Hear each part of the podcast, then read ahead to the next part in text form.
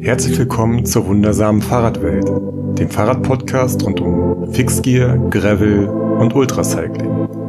Moderiert und produziert von Johanna Janke. Und frohe Weihnachten aus Hamburg wünsche ich euch, wo auch immer ihr seid, wo auch immer ihr die wundersame Fahrradwelt gerade hört. Ich hoffe, es geht euch gut und ihr habt ein paar schöne freie Tage, in denen ihr euch erholen könnt. Ich merke, dass ich ganz schön durch bin vom Jahr, obwohl ich ja gefühlt die meiste Zeit zu Hause verbracht habe, aber das war irgendwie nicht weniger anstrengend. Also ja, ich kann die freien Tage gut gebrauchen und hoffe, dass irgendwie so ein bisschen Erholung und Entspannung auch reinkommt. Und ich hoffe, dass ihr das auch schafft. Die heutige Episode ist auch besonders für mich, denn zu Gast ist Gerolf Meyer vom Antritt Podcast. Einige haben ja bestimmt die Dezember-Ausgabe im Antritt Podcast gehört in der ich zu Gast war. Ich habe auf jeden Fall ganz schönes Feedback bekommen. Und ja, wer es noch nicht getan hat, hört da mal rein. Das war ein schönes Gespräch. Gerolf Meyer und Christian Bollert sind einfach zwei super Typen, die einen richtig tollen Fahrradpodcast machen, den man gerne auch mal anhören kann. Mit Gerolf spreche ich heute darüber, wie er eigentlich vom Schreiben zum Podcasten gekommen ist und warum er das Fahrrad im Grunde als Vehikel für alles, was ihm bisher so im Leben passiert ist, ansieht oder für alles, was er so gemacht hat, von damals bis heute. Also wir reisen wirklich weit in die Vergangenheit.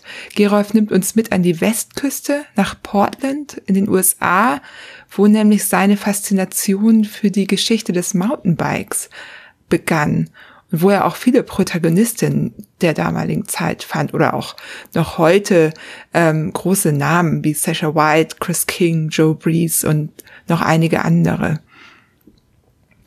Ja, warum Portland eigentlich die idealen Bedingungen für diese Szene und für die Rahmenbauer-Szene damals bot und was eigentlich alles dort passiert ist und inwiefern der Rest der Welt davon inspiriert wurde, darüber sprechen wir. Und ein paar Antworten, wahrscheinlich nicht alle, und da bin ich auch so ein bisschen vielleicht auf euer Feedback auch angewiesen, wenn ihr da noch mehr zu wisst. Ich finde das halt mega spannend, aber ein bisschen was äh, an Antworten äh, liefert Gerolf auch, denn der hat sich mit den Themen wirklich sehr auseinandergesetzt. Und ähm, ja, ich fand das alles mega spannend. Ein prominentes Beispiel für ein Event, das aus Portland kommt, ist die Critical Mass. Ja, wir wir äh, schwelgen da so ein bisschen in Erinnerung, in Gerolfs Erinnerung äh, vor allem, weil meine Fahrraderinnerungen reichen gar nicht so weit zurück, denn das sind alles Sachen, die sind so ein bisschen vor meiner Zeit passiert und ich hoffe, ihr findet es genauso spannend wie ich. Wir gucken uns auch an, was die Radbranche im Jahr so gemacht hat, also was es da für Herausforderungen gab in 2020 durch die Corona-Situation und auch was es im nächsten Jahr für Herausforderungen geben wird. Da hat nämlich Gerolf auch einen ganz guten Überblick, da er sich ja viel mit Menschen aus der Fahrradbranche auch unterhält im Rahmen des Antritt-Podcastes. Ja, und bevor es losgeht, ein kleiner Gruß vom Sponsor BBB Bikes. Und von BBB Bikes habe ich mir gerade mal den Montageständer ein bisschen genauer angeschaut, denn ich habe ihn Überraschung benutzt.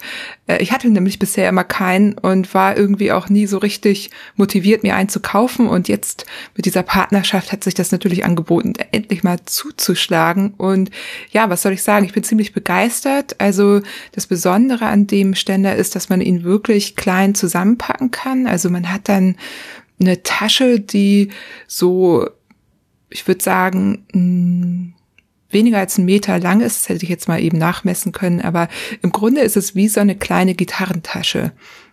Du kannst also den ganzen Montageständer, was für uns sehr wichtig ist, weil wir eben in einer Stadtwohnung wohnen mit keinem extra Werkstattzimmer oder Keller oder Dachboden, worüber ich regelmäßig weine. Aber ja, ist einfach nicht so. Deswegen müssen wir irgendwie, wenn wir schrauben, hier was aufbauen und wieder wegräumen.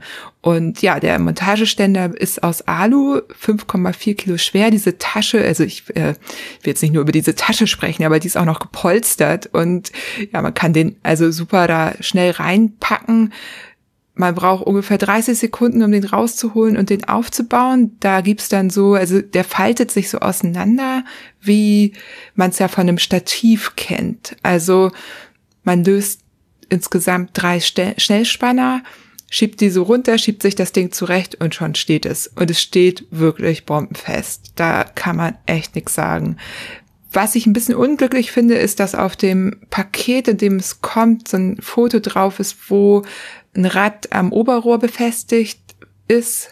Das kann man machen, man sollte es aber bei Carbonrahmen lassen. Also wenn ihr euch einen Montageständer zulegt und da euer Rad dran befestigt, müsst ihr unbedingt darauf achten, dass es, wenn es aus Carbon ist, eben an der Sattelstütze befestigt wird. Auch wenn die aus Carbon ist, da wickelt ihr dann lieber vorher auch noch ein Tuch, äh, also irgendwie ein Handtuch oder so drum.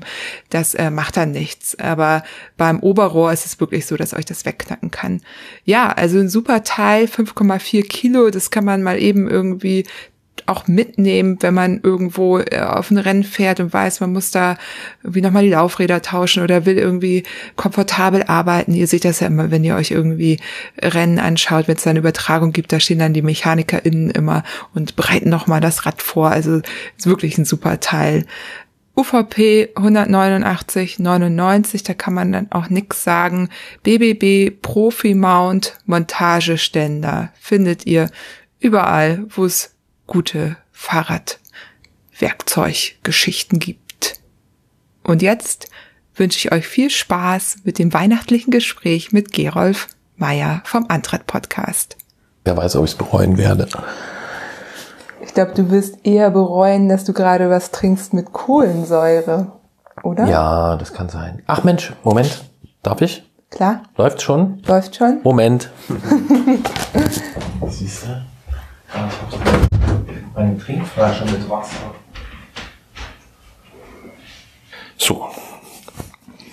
Jetzt habe ich mir natürlich gerade hier so ein, ja. ähm, so das ist alles Snack Takt, hier alles Taktik reingezogen. Ja, alles dient Gibt's alles ja der nicht. Verwirrung. Ja. Ja. Ähm, Ja, ich schmatz hier rum. Gerolf trinkt aus einer wunderschönen Tasse, die hier schon auf ihn gewartet hat. Nämlich ähm, Schmatz, Schmatz, Schmatz. Es ist super unprofessionell, was damit ich ich mich ein bisschen mache. zu Hause fühle. Ja. Kannst du mal kurz übernehmen? Ich muss noch fertig werden. Ja, ja, wir sitzen hier im Aufnahmezimmer zwischen drei Mischpulten, vier Monitoren, die Wände gedämmt, wie das in so einem richtig guten Aufnahmestudio sich gehört. Genau, Ja, das ist was anderes hier, ne? Als bei genau. euch. Das ist Podcasten im Jahr 2020.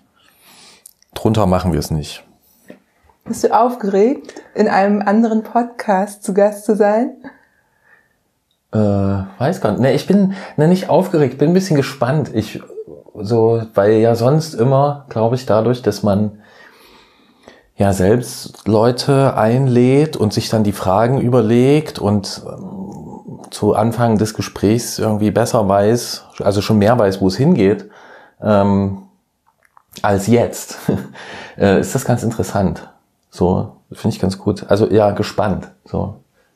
Ja. Ja, vor allem, weil ich hier jetzt noch tausend äh, Blätter gerade sortiert habe und du ganz äh, groß geguckt hast, wie viel ich hier stehen habe. Nee, ja, nee, einfach weil es mich interessiert, so wie du, das- wie du, wie du, wie du das machst. Aber ähm,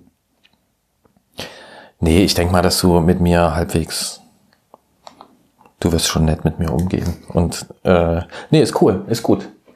Ich hatte das mal, wenn ich das, das mal erwähnen darf, äh, ich hatte das mal, äh, ich habe ja früher äh, geschrieben auch und ich hatte das auch mal, das äh, über eine Veranstaltung, die ich mal mit organisiert habe, das darüber mal geschrieben wurde. Und da wurde ich auch befragt und dann ähm, hat mir das viel gebracht zu beobachten, wie das so läuft, wie da jemand anders mitarbeitet und was dann letzten Endes das Resultat ist. Ähm, so, weil das auch so ein bisschen was von diesem Gefühl jetzt hatte. Das erinnert mich so dran. Ne? Man fühlt sich dann doch irgendwie so ein bisschen in der Hand dieser Journalistenperson, die das da, die das da macht. Und das fand ich auch als äh, Journalist ganz, ganz lehrreich, das auch mal so zu kennen. Insofern kann ich hier nur lernen heute. Das ist schön. Wir äh, lösen jetzt auch mal das Rätsel auf, wer hier eigentlich vor mir sitzt. Und zwar ist das Gerolf Meyer und die Stimme haben bestimmt schon einige erkannt. Und außerdem hast du es ja auch angekündigt, als ich bei euch im Podcast war, dass du mir einen Gegenbesuch abstatten wirst in Hamburg. Und voilà, die äh, Weihnachtsglocken draußen bimmeln schon. Genau, wir haben uns gedacht, so Weihnachten dieses Jahr kann man ja sowieso nicht mit so vielen Leuten verbringen, dann verbringen wir das einfach zu zweit. Äh, und äh, ungefähr so ist es gewesen, nicht ganz. Aber fast, aber, aber fast. fast, ja. Ähm, und ja, jetzt bist du hier. Das mit dem mal hinter die Kulissen schauen durfte ich ja dann bei euch auch machen. Das war natürlich mega spannend und ich war auch ein bisschen aufgeregt. Außerdem ist es auch so, hier mit dir als Profi zu sitzen. Du machst es ja schon ein bisschen länger, nämlich seit fünfeinhalb Jahren. Wann ist man Profi? Im, im, im Vergleich zu meinem, zu meinem äh, sehr geschätzten Podcast-Kollegen Christian Bollert bin ich natürlich äh, ein gutes Stück entfernt davon, Profi zu sein. Christian Bollert ist definitiv der Profi. Ja, also wenn man uns drei vergleicht, äh, dann und alle anderen auch noch mit. Grüße halt. gehen raus. Äh, ihr konntet jetzt nicht zu zweit kommen, aber ähm, wir, wir kommen, glaube ich, auch so zurecht. Wir kriegen das hin, Christian. Musst dir keine Sorgen machen. Wir schaffen das ohne dich. Du kommst aus Leipzig. Ne? Da wird ja auch der Antritt-Podcast produziert also ich bin in Leipzig geboren, bin dort aufgewachsen, bin dort zur Schule gegangen, habe dort äh, studiert, habe dort gearbeitet, habe dann in äh, Göttingen gearbeitet eine Weile und äh, der Antritt oder die Idee zum Antritt war sogar eine der, eine der Gründe, warum ich wieder zurückgegangen bin. Also der Sender letzten Endes. Also ich bin auf den Sender zugegangen mit der Idee dieses Format, also einer der, der losen Idee, muss man sagen, weil das Tolle ist, ich hatte diese Idee schon ein paar Jahre mit mir rumgetragen und äh, ich bin dort auf Christian Bollert getroffen, den Gründer des Senders. Und der hat diese Idee auch schon ein paar Jahre mit sich rumgetragen. Und deswegen war das so wirklich, ähm, ja, also pathetisch könnte ich jetzt sagen, Match made in heaven. So, es hat halt einfach äh, auch wenn, wenn in so einem ne, damals noch mehr klassischer Radiosender, also natürlich nicht klassisch in dem Sinne, dass da irgendwie über Antenne gesendet wurde, sondern von Anfang an ein Internetradiosender. Aber ähm, so die, sag ich mal, normalen Radioleute oder normalen Internetradioleute, für die war das so äh, Fahrradsendung, mh, für die war das eher ungewöhnlich, aber für Christian halt nicht. Ne? Also Christian wusste, worum es mir geht, ich wusste, worum es Christian geht und das war schon, also ziemlich cool. Ja.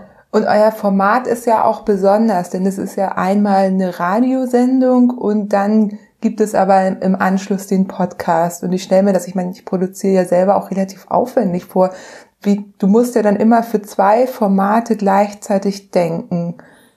Ja, ähm, das, also aufwendig ist es auf jeden Fall oder aufwendiger, als würde man einfach nur ähm, für ein bestimmtes Format produzieren.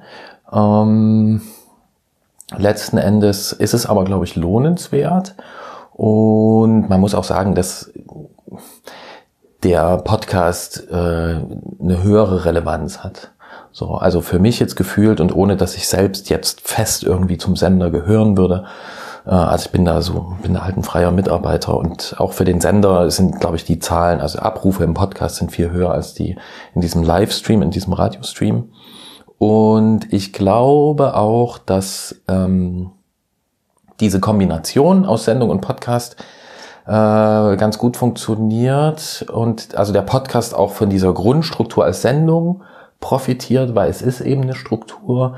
Eine Sendung ist immer begrenzt, also eine Antrittssendung geht 60 Minuten, dazwischen sind Songs, das heißt, du hast halt einen Redeanteil von, könnte man jetzt ausrechnen, wahrscheinlich irgendwas mit einer 4 von, ja, vielleicht 40 Minuten, vielleicht ist auch weniger.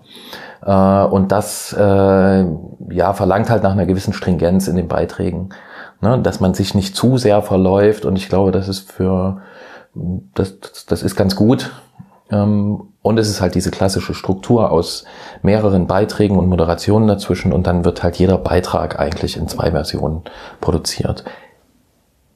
Oder noch konkreter, noch präziser gesagt, der wird eigentlich in einer langen Version produziert, die kürzbar ist für die Sendung. Das ist diese Podcast-Brücke, die, glaube ich, einige HörerInnen nervt. Und das hörst du ja als äh, Radio-Hörer äh, in dann ja nicht, ne? Das ist ja dann doch, quasi doch, doch. Als Radiohörer, Ach, das hörst genau, du auch. Okay. Das hörst du auch, weil wir sagen ja dann ja und dann sprechen wir weiter im Podcast, sagen aber Ah, hier schon vielen Dank. verstehe. Und dann sagt da gegenüber ja auch vielen Dank und dann kommt halt in der Sendung der Song und im Podcast geht's dann einfach weiter. Alles klar. Ja, ich verstehe. Okay, ja, man hört auch, finde ich, bei euch beiden dann immer raus, äh, das wollte ich, habe ich ja eben so ein bisschen angedeutet, ne? Christian Bollert ist dann eher so zack, zack, zack, jetzt aber weiter, jetzt müssen wir nicht noch ins äh, hundert, hunderttausendste Detail. Das will ich jetzt Christian nicht total zuschieben, zumindest nicht in der Form, dass er jetzt nicht an Tiefe interessiert wäre. Ähm, Christian ist halt ein, ähm, das ist halt, ja, ich darf ja hier auch Lobhudeln, so, das ist halt ein Medienprofi, ne? das ist ein Radioprofi. Und ähm, das haben wir ja auch festgestellt und im Nachgang unseres Gesprächs bei uns im Sender hast du ja auch gesagt, ey, krass, und ihr habt danach gehakt und Christian hat irgendwie gut zugehört, ne? Das macht er genau so. Ähm, aber ähm, das, wo dieser ganze Sender herkommt und diese Podcasts dann halt auch so ein bisschen rausgewachsen sind, wie auch der Antritt, ist halt so eine klassische Radiostruktur. Und da sind schon die normalen Beiträge bei Detektor, die so müsste jetzt genau nachgucken, aber ich glaube so im Bereich sieben bis acht Minuten so normalerweise sind, die sind ja im Vergleich zum anderen Radio schon lang. Ja, und deswegen ist da so dieser gewisse stringente Zug irgendwie dahinter. Und das ist auch, das ist auch gut. Wir ergänzen uns da halt. Sehr das glaube ich auch. Es war auch jetzt nicht wertend gemeint, wenn das so Schon- rübergekommen nee, nee, ist. ist es nicht. Ich wollte es nur klarstellen, Genau. so. Aber ich finde genau das und äh, macht es ja auch aus, ne? Bei euch beiden eben so das, was ich ja danach gesagt, als ich bei euch war, war einfach so krass, wie gut der zuhört, weil ich Mhm. werde ja auch eher mal äh, ausschweifend und erzähle Mhm. dann noch ein bisschen und dann, ja, eure Tasse sagt es ja auch ganz gut, äh, es gibt ja auch ein Format, was genau so heißt, zurück zum Thema. Das tut ja gut. So, meine Hörerinnen kennen den Podcast vielleicht noch nicht. Magst du einfach ein paar Worte da nochmal zu sagen? Also einmal die Beschreibung, weil ihr seid ja schon ein bisschen anders als jetzt die wundersame Fahrradwelt. Ja, äh, kann ich gern machen. Also der Antritt ist gestartet als Fahrradsendung und ist ein Fahrradpodcast, der auf dieser Sendung basiert. Ähm, und erscheint einmal im Monat, immer am ersten Donnerstag des Monats gibt es die Sendung, kurz danach den Podcast. Und äh, er ist aufgebaut ähm, aus eigentlich den immer gleichen Elementen. Es gibt also die beiden Moderatoren, das ist in den meisten Fällen sind Christian und ich das. Wir führen durch die Sendung und führen vier Gespräche mit anderen Gesprächspartnern. Das sind immer zwei freie Themen. Das heißt, was aktuelles. Ähm, wir versuchen da ziemlich breit zu streuen, also von äh, Radverkehrspolitik, Firmengeschichten, Technikgeschichte, äh, Sport, äh, Berichterstattung ist jetzt vielleicht ein bisschen hochgegriffen, ne? aber äh, mit einzelnen Sportlern, Sportlerinnen zu sprechen, ähm, was auch immer äh, da gerade passiert und wir für relevant halten. Ähm, das sind die ersten beiden Beiträge. Ähm, und dann gibt es eine feste Rubrik, das ist Klingeln bei Klötzer mit meinem Freund Jens Klötzer vom Tourmagazin. Ähm, das ist die Technikfrage beim Antritt auf Detektor FM, äh, weil Jens eben der Leiter der Technikredaktion beim Tourmagazin in München ist. Und wir uns schon ja einige Jahre kennen. Wir haben also, die Idee ist mal auf einem äh, auf dem Fahrrad entstanden im Urlaub. Ähm, dass wir diese, diese Rubrik machen. Und äh, ja, da besprechen wir ein möglichst allgemein verständlich ein Technikthema und dann kommt die Ausfahrt des Monats. In der Ausfahrt des Monats sprechen wir mit einer Hörerin oder einem Hörer über ein Fahrraderlebnis. Und das Ziel ist, dass das dort ziemlich breit gestreut ist. Also sowohl sportliche Höchstleistung, du warst ja auch, äh, dein erster Auftritt im Antritt war ähm, der Bericht vom Transcontinental Race sieb- 18. 18 oder 17 jetzt. Ja, ja, ja. Ich habe es 50, eben 50 nochmal. Jetzt gelesen. ich- Ja. ja, genau.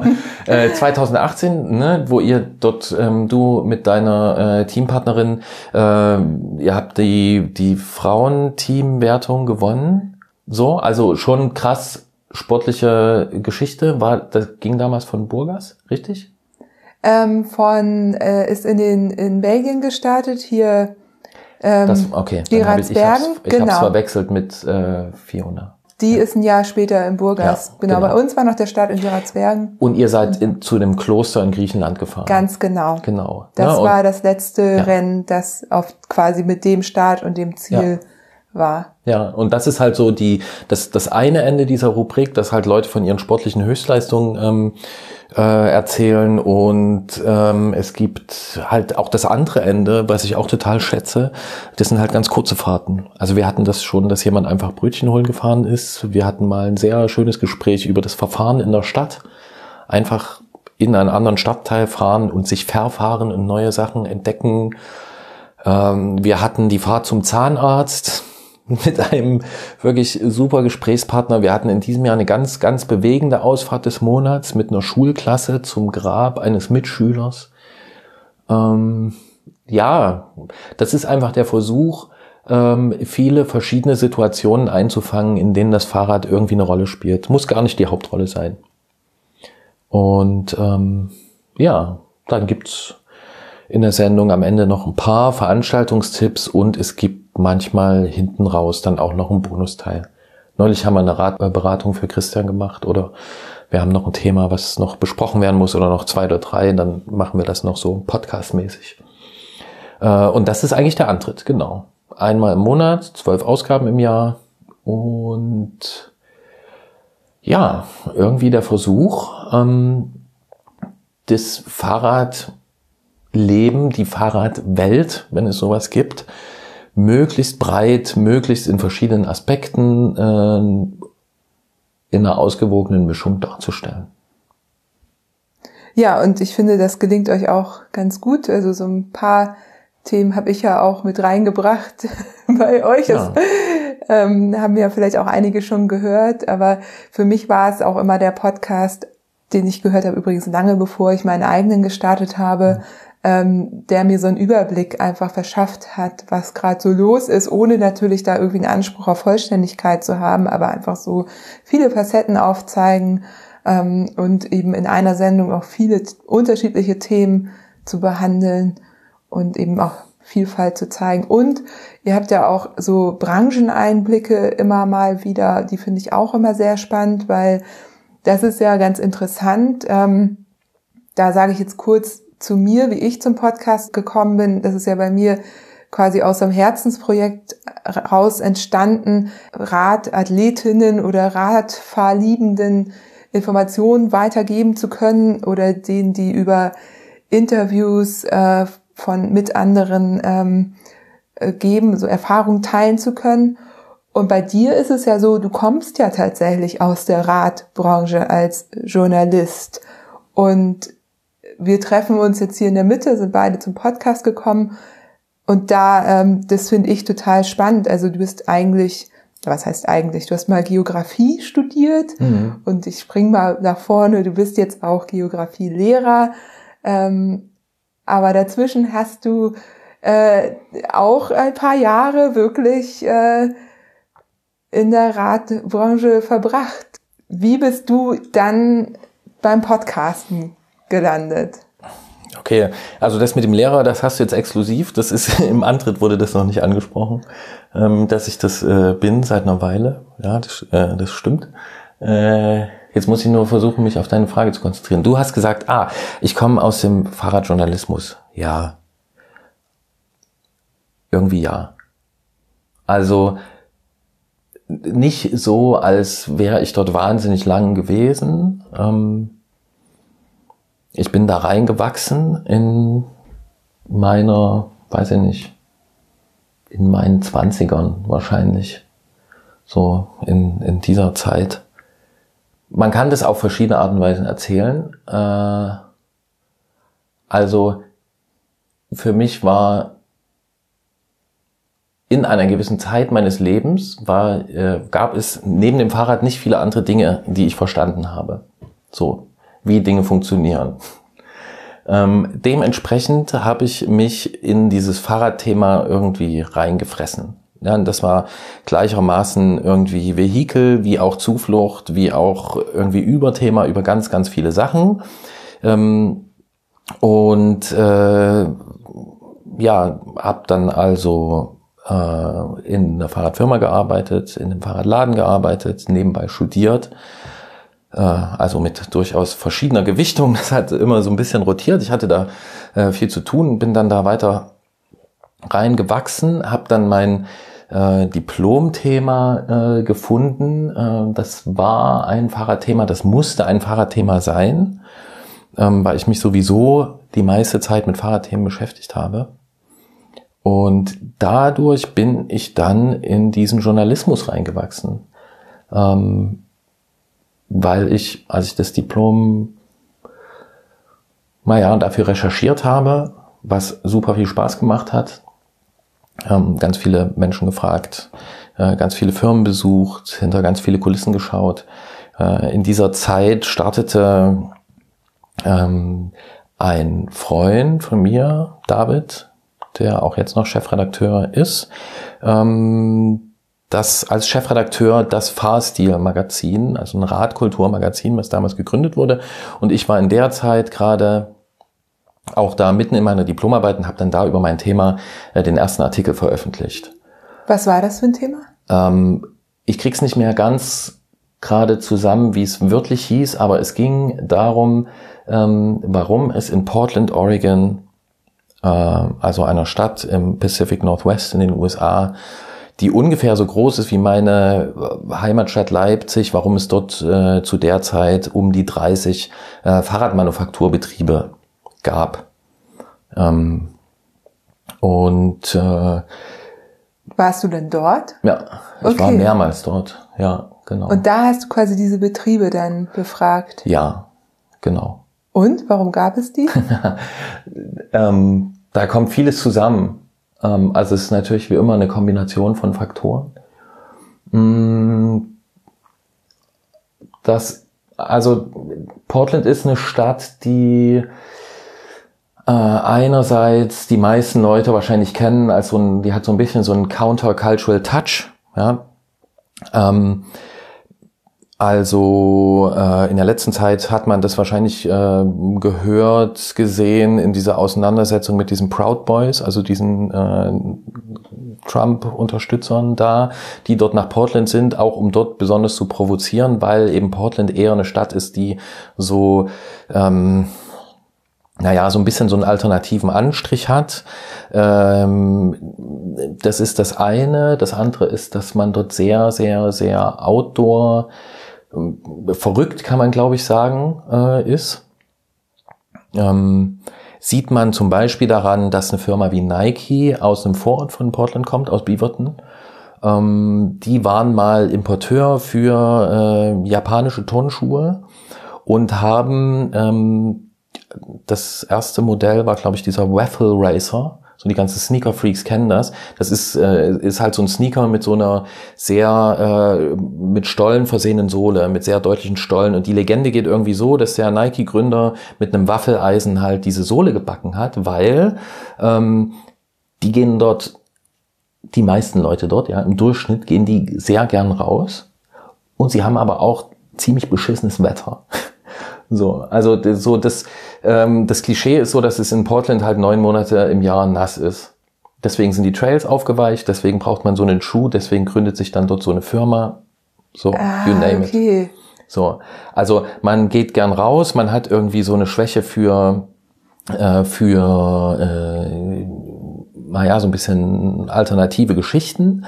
Dann gab es noch eine Besonderheit in der Stadtplanung, ähm, dass ja viele amerikanische Städte ähm, entstanden sind, also viel später als europäische Städte. Deswegen, wenn man das jetzt ganz, ganz doll äh, zusammendampfen und simplifizieren will, ähm, entstanden sind in der Zeit, als man schon schnellere Verkehrsmittel hatte oder zum Beispiel äh, in großen Wachstumsphasen in der Zeit des, äh, des Automobils hatten, also entsprechender Sprawl, also dass die Städte sich ausweiten, ja, diese riesen Klischees, die man kennt von Los Angeles, gerade an der Westküste, wo die Städte sehr jung sind. Ähm, und in Oregon war das damals so, dass es eine sogenannte Urban Growth Boundary gab. Das heißt, man hat planerisch definiert, bis wohin diese Stadt wachsen darf was eine ziemliche Besonderheit ist, äh, weswegen die Stadt für US-amerikanische Verhältnisse relativ kompakt ist, was wiederum bedeutet, dass man dort halbwegs gut Fahrrad fahren kann, weil die Distanzen äh, funktionieren. Das ist ja total spannend. Ja. Ja. So, und dann hat man, ne, dann hast du also so gewisse Voraussetzungen. Du hast also eine relativ kompakte Stadt. Du hast Leute, die sowieso gern rausgehen. Du hast so ein bisschen ein Fable für so ein paar na nicht den totalen kulturellen, äh, kulturellen Mainstream. Ähm, und dann hast du halt so ein paar Sparks, also so ein paar äh, Figuren, an denen sich das entzündet. Man hat sowieso in den USA eine ähm, gewisse Fahrradrahmenbautradition. Und dann gibt's da Personen vor Ort, die das einfach aufgenommen haben und so leuchtturmmäßig das dann weiter gemacht haben. Ähm, Heute werden viele Leute wahrscheinlich am ehesten ähm, äh, Vanilla Cycles und Speedwagon kennen, falls das mal jemand gesehen hat. Die sind auch heute noch also, ziemlich erfolgreich ähm, äh, in dem, was sie tun.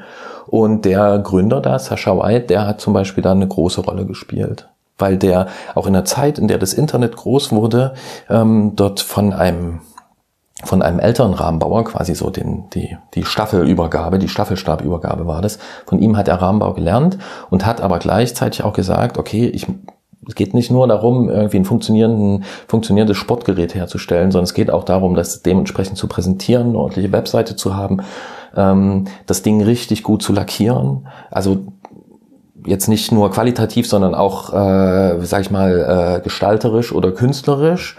Ähm, und da ist, da, da war dann quasi so ein, so ein, so ein, so ein, naja, so ein bisschen wie so ein Local Blueprint. Also so ein, das war halt ein Vorbild vor Ort und es war irgendwie jemand vor Ort, der jung ist, der cool ist, der ein Business aufzieht, was ziemlich, ziemlich fancy ist und was, was irgendwie erstrebenswert ist. Ähm, genau. Und zusätzlich kommt auch noch dazu, dass es auch noch eine gewisse, in einer gewissen Größenordnung äh, Rahmenbau dort auch gab in Serie. Ähm, zum Beispiel hat Specialized auch mal ein paar äh, Rahmen in Portland bauen lassen.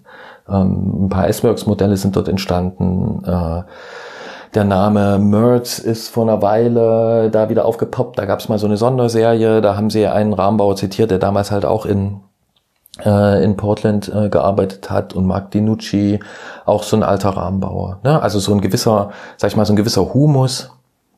Und auf den ist es dann äh, getroffen und ähm, dann ging es dort äh, sozusagen äh, wieder los. Ich muss dazu sagen, dass ich mich jetzt jahrelang nicht mit dem Thema beschäftigt habe. Ich hoffe, das war jetzt ungefähr so ein Abriss. So. Ach so, äh, Chris King natürlich. Und der ist auch immer noch in Portland. Die sind da der ist dort, die Firma ist dort und der, die sind. Ich habe auch in einer Ausgabe neulich habe ich da kurz irgendwie von erzählt, als es, ah ja, als es um Christians neues Rad ging.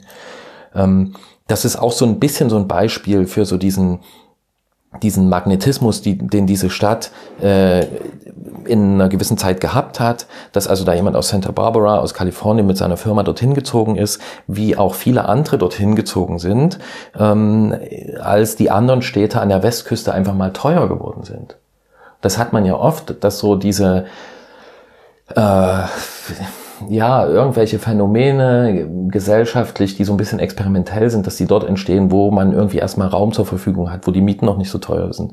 Ähm, und im Süden hast du so Bay Area, San Francisco, Silicon Valley, äh, Los Angeles, ne, teuer, teuer, teuer, immer teurer. Im Norden hast du Seattle, äh, Boeing, Microsoft äh, und Amazon. So auch teuer, teuer, teuer. Also wo geht man hin? nach Portland hat sich inzwischen auch erledigt, ist auch alles immer teurer geworden. Aber so damals in dieser Zeit und auch schon vorher äh, ging das. Und ja, da ich auch irgendwie halt in dieser Fahrradszene da so, so ein bisschen verwachsen war, ähm, war ich dort mal mit einem Freund zu Besuch. Und ähm, das war unser erstes Mal in den USA, das war 2007. Und wir sind nach Portland gefahren, weil ich irgendwie davon gehört hatte, dass äh, da irgendwie was geht fahrradmäßig. Und da haben wir dann ein spontanes Gefühl gehabt, ey, wir sind hier zu Hause. Also so, das sind unsere Leute, die ticken so wie wir. Und dann sind wir wieder nach Hause und dann habe ich irgendwann gedacht, so, Georg Meier, du hast dein Diplomthema gefunden.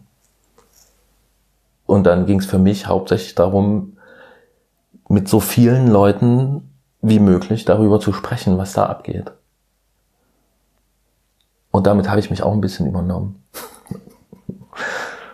Also ich habe dann 40 Interviews geführt äh, mit einer Durchschnittsdauer von ein bisschen über einer Stunde. ist natürlich ein Datenwust, den man niemals so komplett auswerten kann. Hättest du damals schon Podcast gemacht, dann hättest du jetzt hier eine komplette Ja, ich habe ich hab auch diese, ja, ja, ich habe diese Aufnahme mehrere Staffeln. Ja, das war ja, das war ja auch nicht alles so aufbereitet, ne? Aber das war ähm, für mich schon, das war eine super, super interessante Zeit und ähm, also die ich überhaupt nicht, äh, überhaupt nicht missen will und hatte für mich viele, viele Dimensionen, in denen das, in denen das ganz, ganz spannend war. Ja. Wie kann denn sowas äh, eine äh, Geografie-Diplomarbeit sein? Naja, dass man halt, das ist jetzt auch ganz platt gesagt, ähm, äh, Geografie heißt erstmal Raumbezug. Ne? Also Geografie ist ja das, das Schöne, dass die Geografie sehr viele Wissenschaften zusammenfasst und es sowohl ein, also ein, ein es gibt Sozialgeografie oder Anthropogeografie, ne? also das, was der Mensch so macht, und es gibt eine physische Geografie, das, was die ganzen Kräfte dessen, was wir so Natur nennen, so gemacht haben. Und Geografie fasst das ja alles irgendwie zusammen. Und in dem Moment, wo ich sage, okay, was sind denn jetzt konkret vor Ort die Faktoren, die dazu führen, dass diese Leute da alle hingehen? Weil da sind viele, sind da hingezogen. Sascha White ist auch nicht aus Portland. Sind, sind viele. Ähm, na, Chris King ist nicht aus Portland. Das sind, sind viele, die da einfach hingegangen sind. Dann untersucht man halt, okay, was hat dieser Raum für Eigenschaften, dass die Leute da hingehen. Und dass das irgendwann auch cool war, zu sagen, hier, wir sind aus Portland, Oregon, dann war es irgendwann sein eigenes Klischee, dann war es irgendwann, glaube ich, so, dass in anderen Städten die Leute mit den Augen gerollt haben. Ähm, so, ja, Portland, okay, hm, ne, Hipster, hast du nicht gesehen, was da alles immer so mitschwingt. Äh, ja, äh, man hat ja auch so, also ganz viele Menschen haben ein Amerika, ein Amerika-Bild oder ein USA-Bild. Glaube ich auch nochmal was Besonderes, da wo ich herkomme, nämlich aus Ostdeutschland, da hat man auch nochmal ein anderes Amerika-Bild oder USA-Bild. Und ähm, ja, war immer interessant. Wie was? Du gehst nach, du gehst, du, du, du fährst da hin wegen Fahrrädern, die haben da gar keine Fahrräder. Und da kommt dann meine andere Passion ins Spiel, ein anderer emotionaler Anker in der amerikanischen Fahrradwelt. Ähm, das ist die Geschichte des Mountainbikes, die ich versucht habe, einfach für mich aus eigenem Antrieb so gut wie möglich zu erforschen. Ähm, ja, und dann musste ich dann halt immer sagen, hast du ein Mountainbike? Ja. Hast du schon mal drüber nachgedacht, wo das herkommt? Nee. Denk mal drüber nach. So, weil ich da einfach auch selbst natürlich auch ein verzerrtes Bild hatte, weil ich hauptsächlich Fahrradleute in den USA kenne. So. Da kann ich total zu relaten oder das äh, nachvollziehen. Ähm, mich musste man auch erst zwingen, nach New York zu reisen und zwar wegen dem Red Hook. Ich wusste dann zwar, dass sie dort ja. Fahrrad fahren, aber ich hatte überhaupt kein Bedürfnis, in die USA zu reisen. Überhaupt nicht. Und ähm, das kam dann erst mit dem Red Hook und mit der Begeisterung für New York, ja. Äh, in anderen Städten war ich jetzt noch nicht, aber von Portland habe ich natürlich auch schon gehört, dass das da alles ein bisschen alternativer ist. Ähm, ja, und ich muss dazu sagen, ne, es geht nicht, also ich bin da auch, es ist ja auch irgendwie, also wir haben uns dort sind da hingefahren, äh, haben da an einem bestimmten Event teilgenommen und das hat dazu geführt, dass wir gedacht haben, boah geil, das sind irgendwie Leute, die wie wir ticken. Ähm, äh, Finde ich, muss aber auch nicht komplett der Anspruch sein. Ist ja auch irgendwie lame. Also wenn man sich nur mit den Leuten auseinandersetzt, von denen man das Gefühl hat, die sind wie wir. Also ich würde jetzt auch nicht das äh, darauf beschränken und sagen, ähm, alle Leute, die irgendwie das dafür blöd halten und na gut, dann gibt's da vielleicht noch ein paar coole Fahrradtypen so. Es gibt da schon noch einige andere coole Sachen. Das müssen auch nicht nur Fahrradleute sein. Wegen so. welchem Event wart ihr da? Äh, Zoo-Bomb nennt sich das. Ich weiß nicht, ob es jetzt noch so ist. Es war jahrelang so, dass man sich immer sonntags um 5 p.m.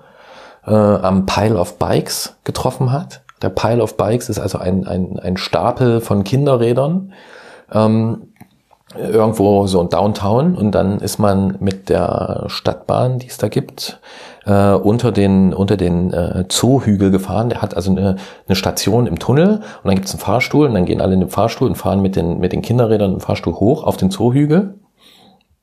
Und dann ist da ist man da oben, es ist dunkel ähm, und äh, ja, es ist irgendwo vielleicht ein Fass Bier im Wald versteckt und vielleicht auch noch ein paar andere Sachen, die man dann riecht, wenn die geraucht werden. Äh, und dann äh, fährt man dort äh, zusammen auf diesen Rädern. Ähm, äh, also bombt man quasi diesen, diesen Zoohügel runter. Deswegen heißt es Zoo-Bomb. Und ähm, das ist zu so einer Institution dort geworden, äh, auch so weit, dass es dann irgendwann ein, ich glaube, bin mir nicht hundertprozentig sicher, aber ich glaube vom Bürgermeister eingeweihten Pile of Bikes, also als Statue gab. Ähm, ja, und das macht super Spaß und da waren dann halt auch so ein paar Rahmenbauer auch am Start und andere Leute, die sich dann teilweise einfach so Gravity Bikes gebaut haben, also aus Kinderradteilen ganz, ganz flache Räder, damit man richtig schön bodennah ist, ohne Antrieb irgendwas, weil es geht ja am Berg runter. Und dann wurde da dann halt den Berg runtergefahren. Wir haben uns damals, auch 2007, als wir da waren, haben wir uns so ein altes, so Schwind Stingray-mäßiges Kinderrad auch gekauft, um da runterzufahren. Und äh, ich war paar Mal da, ich glaube, mein Highspeed war irgendwie 70 oder 75 km/h, also so um die 50 Meilen ähm, wurde da mal ge getrackt. Also es ist schon geil und schnell und gab auch ein paar Stürze, so, aber ja, da hatten wir halt das Gefühl. Weil wir hatten selber in Leipzig paar Veranstaltungen gemacht und irgendwie war da so geil. Also können wir was mit anfangen. so. Genau. Noch nie was von gehört, wie witzig. Also mhm. War das dann On-Road, Off-Road oder einfach nur runter? Äh, war, war, das eine Straße runter? Ja, es gibt so kleine Straßen. Das, das sind unterschiedliche Wege, die da genommen wurden. Es ging einmal Big Burnside runter. Das ist so eine große Straße. Also so ein, weiß ich nicht, aus Erinnerung zwei Spuren, drei Spuren je Fahrtrichtung oder so. Ging ging's auch mal. Da wurde man dann, das war glaube ich das mit den hier 50 Meilen. Ähm, wie viele Leute waren da so? Hm, vielleicht so 50, 60 oder so. Und dann gab's halt dann so Diehards, die dann irgendwie jedes Mal dahin sind und das auch irgendwie getragen haben. Und ähm, ja, von dieser Art äh, Events gibt's dort viele oder gab's damals dort viele. Und ähm, die Stadt hat es halt auch irgendwann genutzt. Das war dann auch wiederum ein Argument, dass es halt so, man, man wollte sich halt so etablieren als Bike City USA. Ähm, und hat da ja, eben dann, ne, man hat es dann nicht verhindert und der Bürgermeister hat dann dafür gesorgt oder irgendjemand, der Bürgermeister war halt da zum irgendwie Schleifchen rummachen, äh, um diese, um diese Statue dort. Ja. Und wie hast du hier davon mitbekommen? Ich war dort. Du hast es dort kennengelernt. Ich ja. dachte, du bist wegen dem Event dann dort. Nee, nee, nee, okay. Nee, ich war, also ich habe bei einer kleinen Fahrradfirma gearbeitet, bei einem sehr guten Freund ähm, in Leipzig. Und das ist eine sehr besondere Fahrradfirma, weil die nicht nach der Logik, um, nicht nach der Logik anderer Fahrradfirmen funktioniert.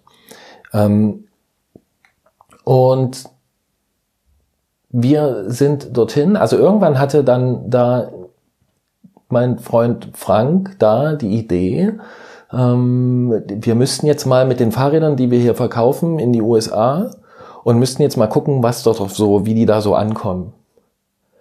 Und dann sind wir 2007 nach äh, San Francisco geflogen mit, naja, auf irgendeine Art und Weise sind die Fahrräder dann auch zu uns gekommen. Das würde jetzt zu weit führen. Das war noch so eine eigene Geschichte. Ähm, sind dahin geflogen und haben dann eigentlich das Vorhaben gehabt, wir gehen jetzt hier in den großen Städten, also damals San Francisco, zu jedem Fahrradhändler äh, und zeigen dem, was wir so machen und dann werden bestimmt welche übrig bleiben, die dann unsere Fahrräder kaufen wollen. Das haben wir auch gemacht. Wir mussten eine Weile auf unsere Fahrräder warten, deswegen haben wir alles, alle Fahrradläden San Franciscos zu Fuß aufgesucht. Ähm, was in San Francisco noch halbwegs gut geht, weil San Francisco hat quasi an drei, an drei Seiten Küste, konnte also auch nicht größer werden, ist auch so eine relativ kompakte Stadt, haben uns das also erlaufen. Und wollten dann noch zur Interbike nach Las Vegas, das haben wir auch gemacht, aber hatten auch noch ein bisschen Zeit. Und ich hatte da einerseits das mit Portland mitbekommen, also dass Portland irgendwie Fahrradstadt ist. Und wir hatten vorher auf der Eurobike eine Händlerin, eine Deutsche, die mit einem, einem Amerikaner damals verheiratet war äh, und die einen Fahrradladen äh, in Portland haben beziehungsweise hatten. Ähm, mit der hatten wir schon gesprochen, die waren auch aus Portland, also hatten wir noch mehr Anlass, dorthin zu fahren. Und dritter Anlass, äh, wie die Hörer des Antritts wissen, eventuell ist es durchgekommen, bin ich ja Eisenbahnerkind. So, ja, und habe da also eine ordentliche Zusatzmacke und äh, habe dann recherchiert und es, es gibt einen Nachtzug von Emeryville, also auf der anderen Seite der San Francisco Bay, also Oakland, äh, nach Portland. Und dann habe ich gesagt, wir müssen diesen Zug nehmen, um diese Händler zu besuchen. So sind wir dorthin gekommen. Und in der Zwischenzeit ist noch passiert, dass wir dann so die äh, einen der Helden, der auch schon im Antritt war, also einen der Leute, die das Mountainbike sozusagen erfunden haben, Joe Breeze, der im Norden von San Francisco wohnt, immer noch. Und dort hat es auch alles stattgefunden, dass wir den besucht haben und dass wir mit ihm den, die Original Mountainbike Rennstrecke quasi, wenn, wenn, wenn es einen Geburtsort gibt, dann ist es wohl dieser, äh, die sind wir mit ihm zusammen runtergefahren, unter anderem auf einem Prototypen von damals. Ähm, und äh, das war schon für so, naja, so zwei so ein bisschen verstrahlte Typen aus der ehemaligen DDR, da so da anzukommen am Pazifik und alles so zu sehen, was man sonst vielleicht mal im Film gesehen hat. Und ähm, so alles im allem war das schon ein ziemlich unschlagbares Paket. Also das hat äh, einen emotionalen Treffer ge gesetzt und auch eine, eine, eine naja, so, so treibladungsmäßig eine Kraft entfaltet, die ist wahrscheinlich heute noch nicht versiegt. so muss man schon sagen. Ja. Also das war schon so einer der krasseren. Es war kein Urlaub, es war eine Dienstreise quasi. Ne? Es war ja für die Firma, aber so da wurde ganz, ganz viel angestoßen für mich persönlich. Für ihn glaube ich auch. Ja. Ihr wart 2007 da mhm. und 2008 hast du dann ja eine äh, kleine Rennserie auch hier gestartet und zwar Critical Dirt. Ja. So, wir kennen alle Critical Mass. Ja, sehr schön, dass du es ja, ne? ja. Ja. Die habe ich aber jetzt auch noch nicht so lange auf dem Schirm. Also ich weiß, die geht weit zurück, aber persönlich ja. fahre ich die jetzt auch noch nicht so lange mit. Da treffen sich äh, Fahrradfahrer Rinnen in einer Stadt am letzten Freitag des Monats, zum Beispiel ja. hier in Hamburg. Ich glaube, das ist in einigen Städten auch an anderen Tagen. Und ist übrigens auch was, was von der Westküste kommt. San Francisco. Ach ja, das wusste ich nicht. Ja. Und äh, da der Namens, ähm, ja, die Namensparallele ja. ist dann auch gewollt anscheinend. Oder ja, worum ging's da? Ja, also wir haben ähm, wie gesagt, mein Leben hat sich zu großen Teilen um das Fahrrad gedreht. Ähm, aber auch nicht irgendwie um, weiß ich nicht, es ging nie um wirklich Sport oder so. Ja, also um irgendwie Höchstleistung bringen, schnell fahren. Mm, mm. Es war vielleicht eher so, wenn ich das im Rückblick betrachte, ähm, dass man, ähm, wie soll ich das beschreiben? ich will das auch nicht überhöhen oder verniedlichen oder irgendwas, aber äh, wenn du, ich habe ja schon äh, vorhin glaube ich schon gesagt, ne, dass ich viele Sachen nicht verstanden habe und nur Fahrrad verstanden habe. Also musste alles irgendwie auf Fahrrad projiziert werden. So und deswegen hat man zum Beispiel haben wir haben wir damals in der Firma auch ein, ein ein, ein, ein Event gemacht, eine, eine Serie, äh, das nannte sich Cyclera. Das war die Kopfsteinpflasterstraßen-Rallye in Leipzig. Denn diese Firma, die stellt Fahrräder her mit besonders dicken Reifen. Ja? Äh, und ähm, es ging uns darum, also auf irgendeine lustige, coole Art, aber ein bisschen sportlich, aber auch nicht zu sportlich und irgendwie mit coolen Leuten und auch Familien und Kindern und allem Möglichen und natürlich mit gutem Sound und allem, also völlig überladen, ein Event zu kreieren, wo man in der Stadt Fahrrad fährt und das, was die meisten Leute ankotzt, einfach genießt. Und zwar Kopfsteinpflaster. Und das haben wir gemacht und das hat, da habe ich immer so ein bisschen Promo gemacht äh, im, im, Netz, im Forum und so und da sind immer mehr Leute gekommen und dann irgendwann hieß es, wir können die Cyclera nicht mehr machen, weil ist irgendwie blöd, das war immer im Juni irgendwann, da ist äh, Saison, da haben wir hier anderes zu tun, da müssen wir Fahrräder, Schrauben verkaufen. Äh, und dann habe ich mir mit einem anderen Freund überlegt, wir müssen da jetzt irgendwie, wir haben da jetzt ja quasi so eine, mh, hm, schon so ein bisschen so will jetzt nicht sagen Fans, aber wir hatten so eine, so eine Gruppe an Leuten, die immer gekommen sind. Da gab es Leute aus Zürich, die sind oft gekommen. Es gab Leute aus, weiß ich nicht, Hannover, die sind gekommen, aus Berlin, aus Dresden, aus mm, so. Und dann haben wir gedacht, okay, dann machen wir unser eigenes Ding und nennen das Critical Dirt. Damals war auch so dieser, also da, da, da war so die Zeit dieses Fixie-Hypes, sage ich mal, so dieses ersten, wir kamen eher so aus der Single-Speed-Ecke und ähm, Critical Mass, ne, findet im Verkehr statt irgendwie und hat so dieses Ding, wir tauchen irgendwie auf, wir sind der Verkehr und deswegen dachten wir, hey, das ist eigentlich geil, sowas zu machen irgendwo im Gelände. Und das haben wir dann einfach getan, ja. Und haben, ja, also, und 2008 war das ein Rundstreckenrennen in Leipzig am, am Hafen. Leipzig hat ja, ist ja eigentlich ganz lustig. Leipzig hat einen Hafen, der bis vor kurzem nicht ans Gewässernetz angeschlossen war und der auch nie als Hafen funktioniert hat und nie ein Hafen gewesen ist in der Form, ähm, ist so ein äh, ja, 30er Jahre Projekt dann so ein Nazi irgendwas Projekt, was dann durch den, durch den Krieg und äh, also wurde einfach nicht fertiggestellt. Und da gibt's, wir haben da um die Ecke gewohnt und da gab's einen ziemlich für Leipziger Verhältnis ziemlich geil Abenteuerspielplatz sozusagen mit Kickern und Tables und Trails und allem möglichen und da war das erste Rennen. Ja. Also wenn du das so erzählst und du sagst ja, ihr wusstet nicht so richtig, was es eigentlich ist, es war kein, ne, also so ein, es war. Ich weiß gar nicht, ob wir damals, also das war 2008, das war das erste und dann ging es ja weiter. Also wir haben dann ein Jahr nichts gemacht und dann kam 2010, 2011, da weiß ich genau, was es sein sollte bei den nächsten Sachen. Bei den ja. ersten habe ich gerade das nicht mehr im Kopf, weil es ja auch schon zwölf Jahre her Na, vielleicht wolltet ihr auch einfach nur das Gefühl herholen, was ihr dort hattet. In, wo, wo hatten? In äh, Portland.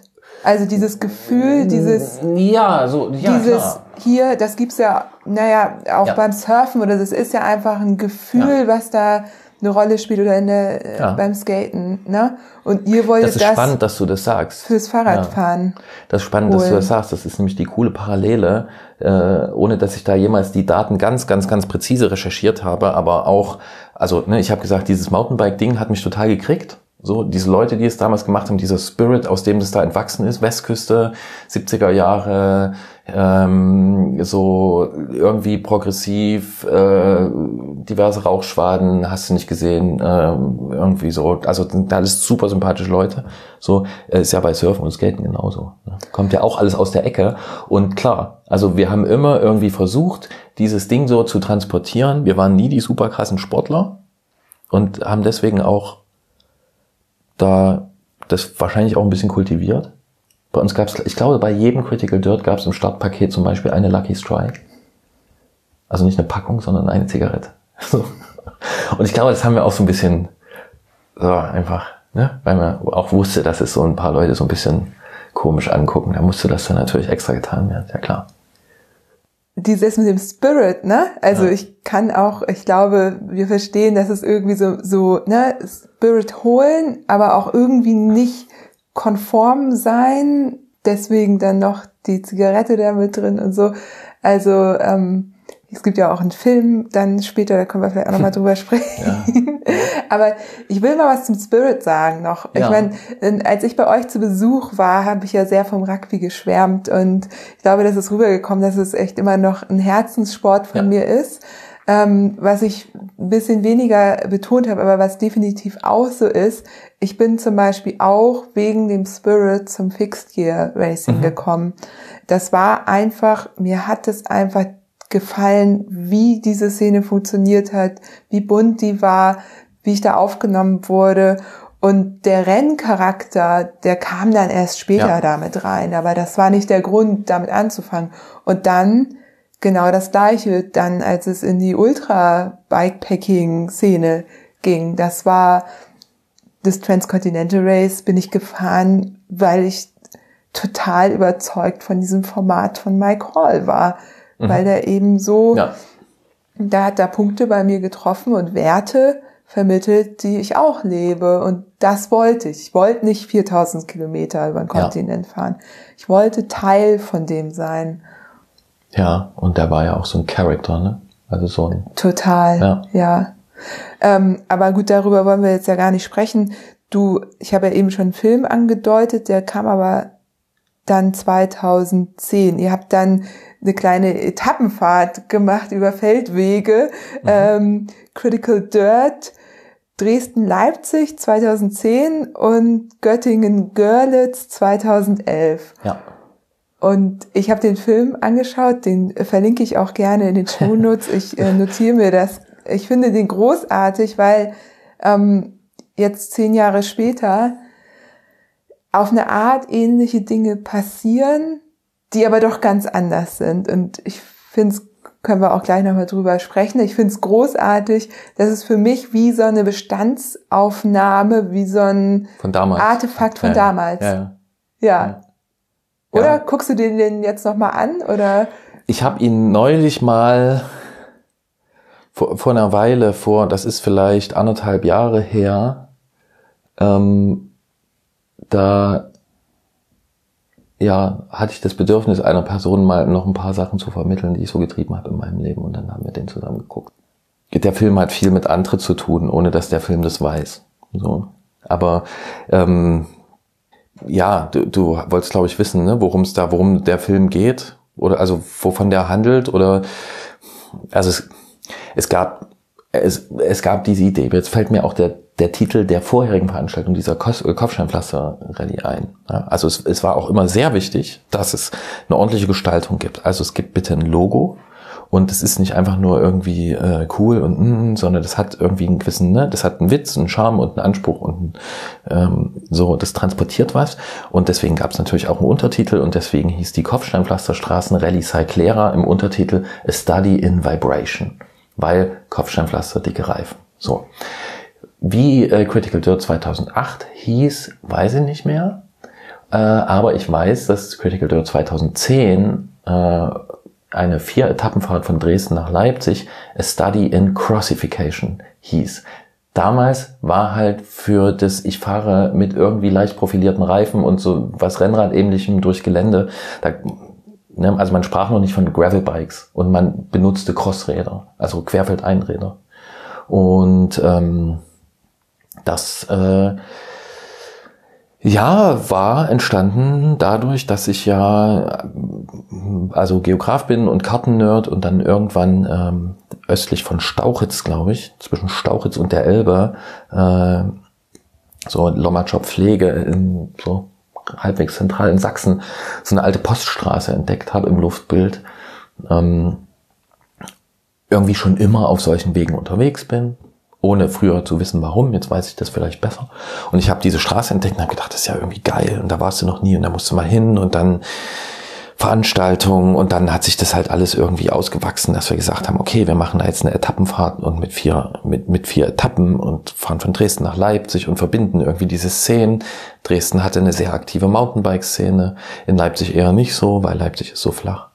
Ähm, und das haben wir gemacht und ich habe im Laden gearbeitet gleichzeitig und da brachten die äh, sympathischen, äh, jungen, gut aussehenden Filmer von Erzui Film, einer Leipziger äh, Filmfirma, die brachten ihre äh, Fixi-Doku Fixed City raus.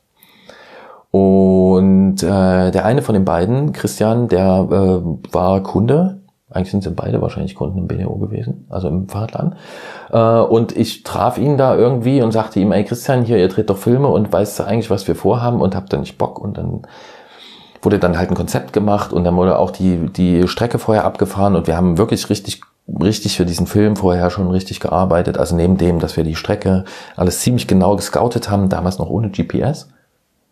Also vier A3-Karten für das ganze Ding pro Person.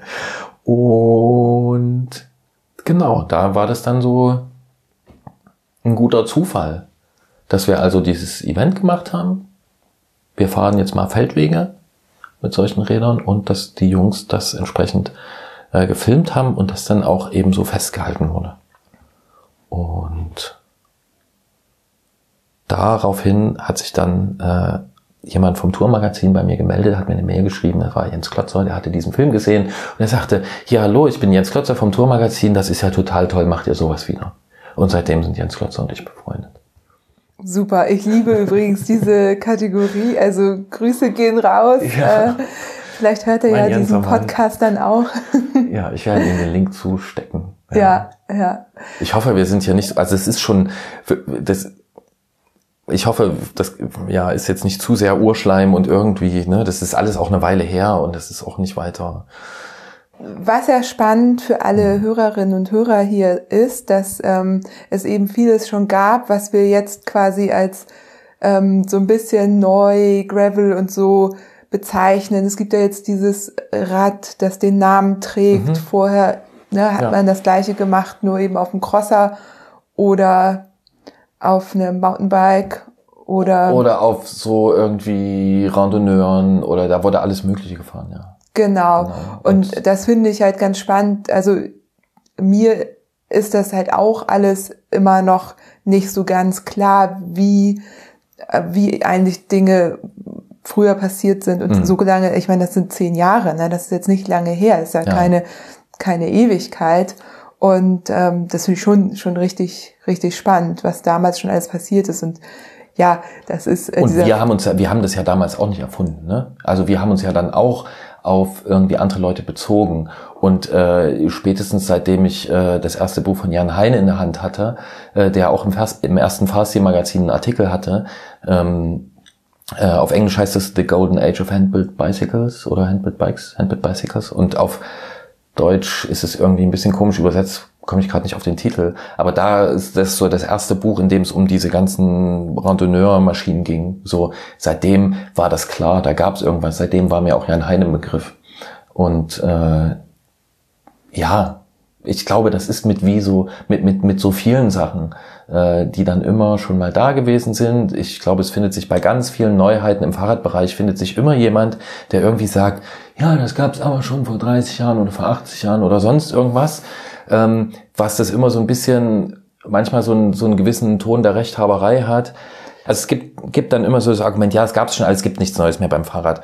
Ähm, das glaube ich aber nicht. Also natürlich sind die Wege irgendwie gleich, die man heute fährt, die man vor, also mit jeweils anderer Gewichtung, aber die Technik ändert sich, der Ansatz ändert sich und auch die Breitenwirkung und dass man es überhaupt weiß und dass es jemand ausgräbt. Ne? Kannst auch zu einem Wilfried Schmidt äh, sagen, ja, Nabendynamo gab es doch schon ganz lang. Ja, aber er hat ihn rausgeholt und er hat jetzt da, also ohne den Mann kein Nabendynamo in jedem Citybike, könnte man vielleicht so zugespitzt sagen.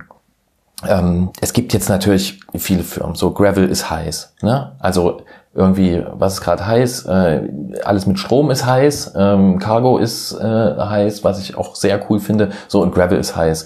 Und dann stellt sich natürlich jede Firma hin und jede Firma möchte es gern erfunden haben und dann wird es irgendwie so kommuniziert und hier und das erste Gravelbike da und dies und das und da mein Herz ja aber auch für diese kleinen Firmen und für diese Spinner und die das irgendwie aus vielleicht anderen Gründen machen als andere Leute Fahrräder bauen, ähm, auch schlägt und ich halt auch ja, mich da so ein bisschen auskenne, habe ich das dann so, so angebracht. Ne? Also das in irgendeiner Form war das schon da, ist aber überhaupt nicht schlimm.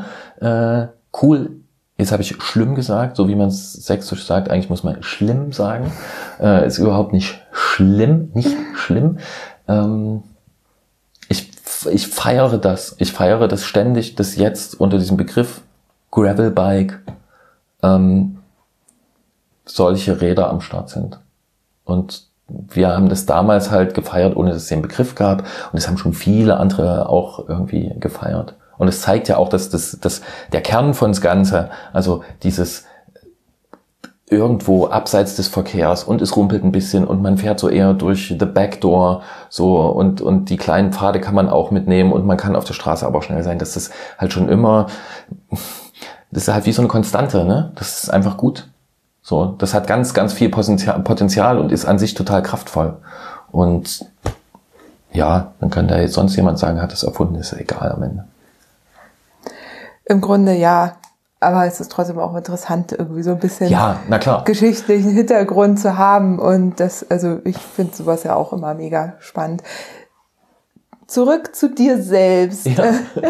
Jetzt äh, ähm, hättest du wahrscheinlich eigentlich schon schon äh, direkt damals, wie ja eben auch schon angedeutet, einfach einen Podcast starten sollen. Damals äh, war das aber ja noch nicht Thema. Wie ist es denn dann dazu gekommen? Ja, es ist, das ist eine gute Anschlussfrage. So. Also. Ach, ich werde gelobt. Nee, na, darum geht's ja gar nicht um. Ich, also das ist ja. Nee, aber also das, das äh, ist, ist schlüssig, weil das wirklich auch was damit dann zu tun hat. Ähm, ja, ich habe das vorhin schon so angedeutet, ich will das nicht jetzt unbedingt ausbauen, aber dass halt so Fahrrad ganz viel bedeutet hat und irgendwie so der Bereich war, in dem man ganz viele Sachen gemacht hat, in dem ich mich auch sicher gefühlt habe äh, und in anderen Bereichen halt nicht. Also war das, was man da gemacht hat, war natürlich für uns nicht nur ein Event. Also zumindest für mich, kann es für mich sagen. Ähm, und ich bin mir dessen bewusst, dass das auch gar nicht so gesund ist, wenn man jetzt alles nur so auf diese Fahrradwelt äh, konzentriert. Aber es war damals so. Deswegen war das Festhalten in Form dieses Films ähm, halt total cool. Weil ein Event, ne, das ging damals zwei Tage und das macht man und dann ist es vorbei. Und das ist schön gewesen und man muss sich aber irgendwann anstrengen, sich dran zu erinnern. Und wir haben damals wirklich so viel Vorbereitung, so viel Arbeit da reingesteckt, ähm, dass äh, das einfach toll war, dass irgendwas bleibt. Und ich kann mir das halt jetzt, wenn ich will, äh, kann ich mir das halt wieder angucken. Ich muss es nicht machen, aber es ist einfach da und da kommen halt auch so kommt für mich ein gewisser Spirit von damals rüber und das finde ich gut. So.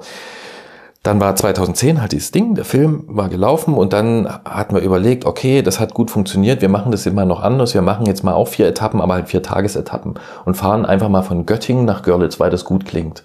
Ähm, dann kann man das Ganze, äh, wie nennt man, ich glaube, wir haben es genannt, Beast of the East.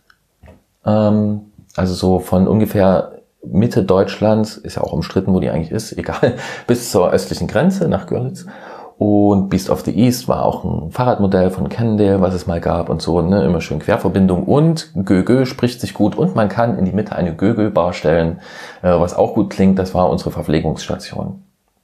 Äh, und da sind wir mit ein bisschen über 100 Leuten dann, glaube ich, von Göttingen nach Görlitz, also Göttingen-Quedlinburg, Quedlinburg-Leipzig, Leipzig-Dresden, Dresden-Görlitz gefahren.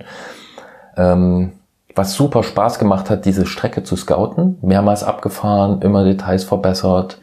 Ähm, eine wunderbare Beschäftigung damals gewesen, sich einfach auf dieses, auf diese vier Tage im Oktober zu freuen und äh, wie wird das hier und dann fahren wir hier durch und, und durch diese Schluppe.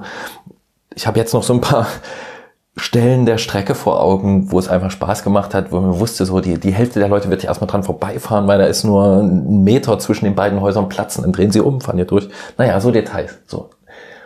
Und äh, wir haben dann überlegt, wie könnte man das denn festhalten? Es gab ja den Film. Der Film hat einen Standard gesetzt. Und irgendwie war man dann auch verwöhnt, ja, so, dass das so gemacht wird. War nicht selbstverständlich, dass irgendwie so ein Ding daraus kommt. Und dann hatte ich überlegt, dann hatte ich gedacht, ja, irgendwie müsste man noch was mit Radio machen.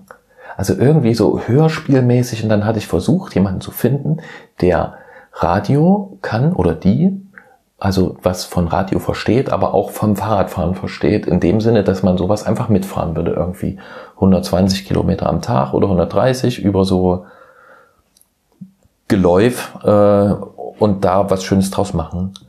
Und ich habe damals niemanden gefunden, habe aber so in ein paar Gesprächen festgestellt, dass die Idee gut ist. Und ich muss auch sagen, dass Christian äh, von Erzui diese Idee auch mit hatte. So, es kann sogar sein, dass sie direkt von ihm kam. Und äh, so lang gab es dann diese Idee. es hat dann, also Jens und ein Kollege von Henry Lesewitz von, von der Bike, der hat dann, der ist auch mitgefahren, der hat dann Artikel geschrieben, war auch schön festgehalten, alles cool. Gab auch noch ein Titelbild auf der Tour, wo dann freundlicherweise drei Freunde, also auf einer von mir gescouteten Strecke, ein Feldweg so zwischen, ähm, so in der Gegend von Weinböhler bei Dresden, äh, und da sind dann drei, drei Freunde von mir auf dem, auf dem Cover in Unterlenkerhaltung, wie sie auf diesem staubigen Feldweg da äh, äh, fahren. Super cool. äh, Habe ich sehr gefeiert. Und ähm, diese Radioidee war dann aber da. Und die habe ich dann lange einfach für mich behalten. Hab dann geschrieben, habe diesen ganzen Diplom Dingsbums fertig gemacht, habe für Fasti geschrieben, habe äh, viele solche Firmenporträts gemacht, ähm, also habe Leute in ihren Werkstätten besucht, darüber geschrieben, habe dann außerdem Volontariat gemacht, also so Fahrradpresse so gelernt und damit war irgendwann gut.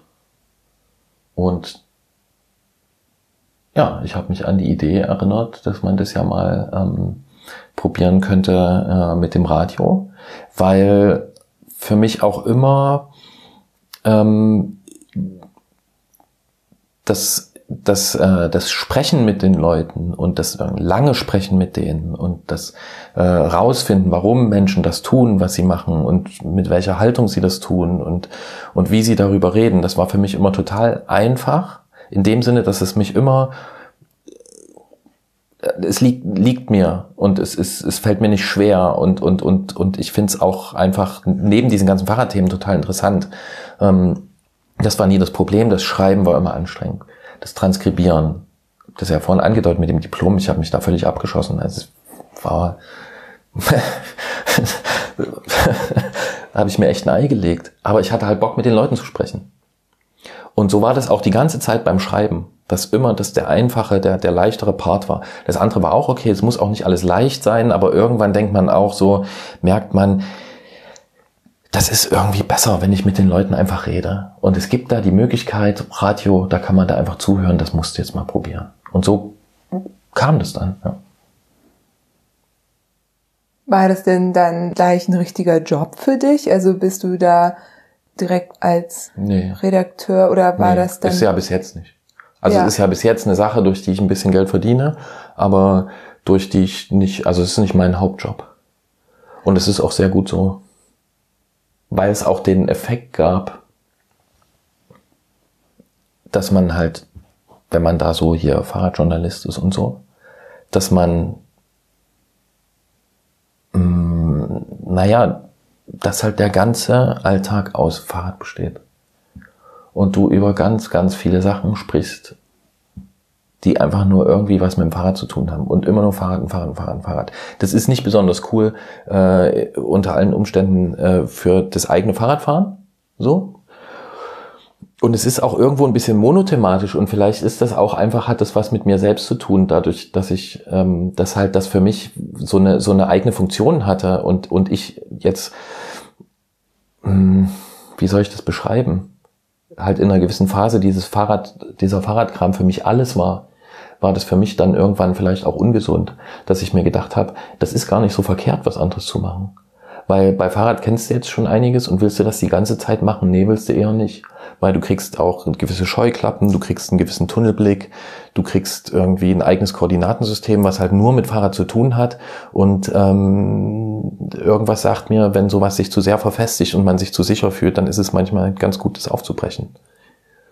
Und deswegen ist Antritt nie irgendwie meine Haupteinnahmequelle gewesen. Was total gut ist, weil ich davon nicht abhängig bin und ich noch nie, also nirgendwo so eine journalistische Freiheit genossen habe wie beim Antritt. Ich habe da keine Verpflichtung. So, also ich habe die Verpflichtung, eine gute Sendung zu machen, die habe ich aber von mir selber, aber ich habe in, in keiner Weise irgendeine finanzielle Verpflichtung. Ich muss nicht irgendeinem, ich kann fragen, was ich will. Ich muss, ich bin, habe kein, ich habe keine, ich, ich weiß nicht, wer den Antritt sponsort. Wenn da eine Folge irgendeinen Sponsor hat, ich erfahre das nicht. Also so wie es so wie es sein muss. Trennung von äh, Anzeigen und Redaktion. Und ähm, ich habe halt auch dieses, dieses Ping-Pong, du hast es vorhin gesagt, also ich habe mich dann in diesen Schuldienst reingefressen und ähm, bin da auch, und das ist schon auch echt eine anspruchsvolle Geschichte. Und ähm, das bedingt sich für mich total gut. Also es ist, ich glaube, es ist für beide, für beide Jobs sozusagen gut, noch was anderes zu haben. Und das habe ich, also ich kenne das Gefühl, ähm, in irgendwie einer Redaktion zu sitzen und zu denken, hm, ich habe noch was anderes. Ich kenne das Gefühl, im Lehrerzimmer zu sitzen und zu denken, hm, ich habe noch was anderes. Äh, und es ist irgendwie gut, glaube ich weil auch die Rolle, die du irgendwo spielst, ne, also wir hatten es ja vorhin schon davon und wie das dann so ist und antritt und hier, du kennst das, dass dich mal jemand an der Stimme erkennt, ich kenne das auch, dass mich jemand an der Stimme erkennt, so, also man hat halt in diesen Kreisen dann so eine gewisse Rolle. Genauso wie du ja, wenn du ein lang gedienter Fahrradjournalist bist, hast du auch irgendwie, wenn du deine Sache halbwegs okay machst, hast du ja irgendwie einen Namen. So, dann kennen dich die Leute aber alle unter diesem Vorzeichen. Und vielleicht ist es ja auch mal entspannt und auch mal ganz lehrreich, äh, in Zusammenhänge zu kommen, wo das halt niemand weiß, wo dich niemand an deiner Stimme erkennt und es auch Leuten einfach nur egal ist, was du über Fahrräder weißt. So, das ist ja auch mal cool. Und äh, genau. Es wird ja auch, also das wünscht sich ja wahrscheinlich, wünschen sich die meisten Arbeitgeber, dass man passionierte Leute hat in seinem Unternehmen, die für ihr Thema brennen, ja, die sich komplett einbringen.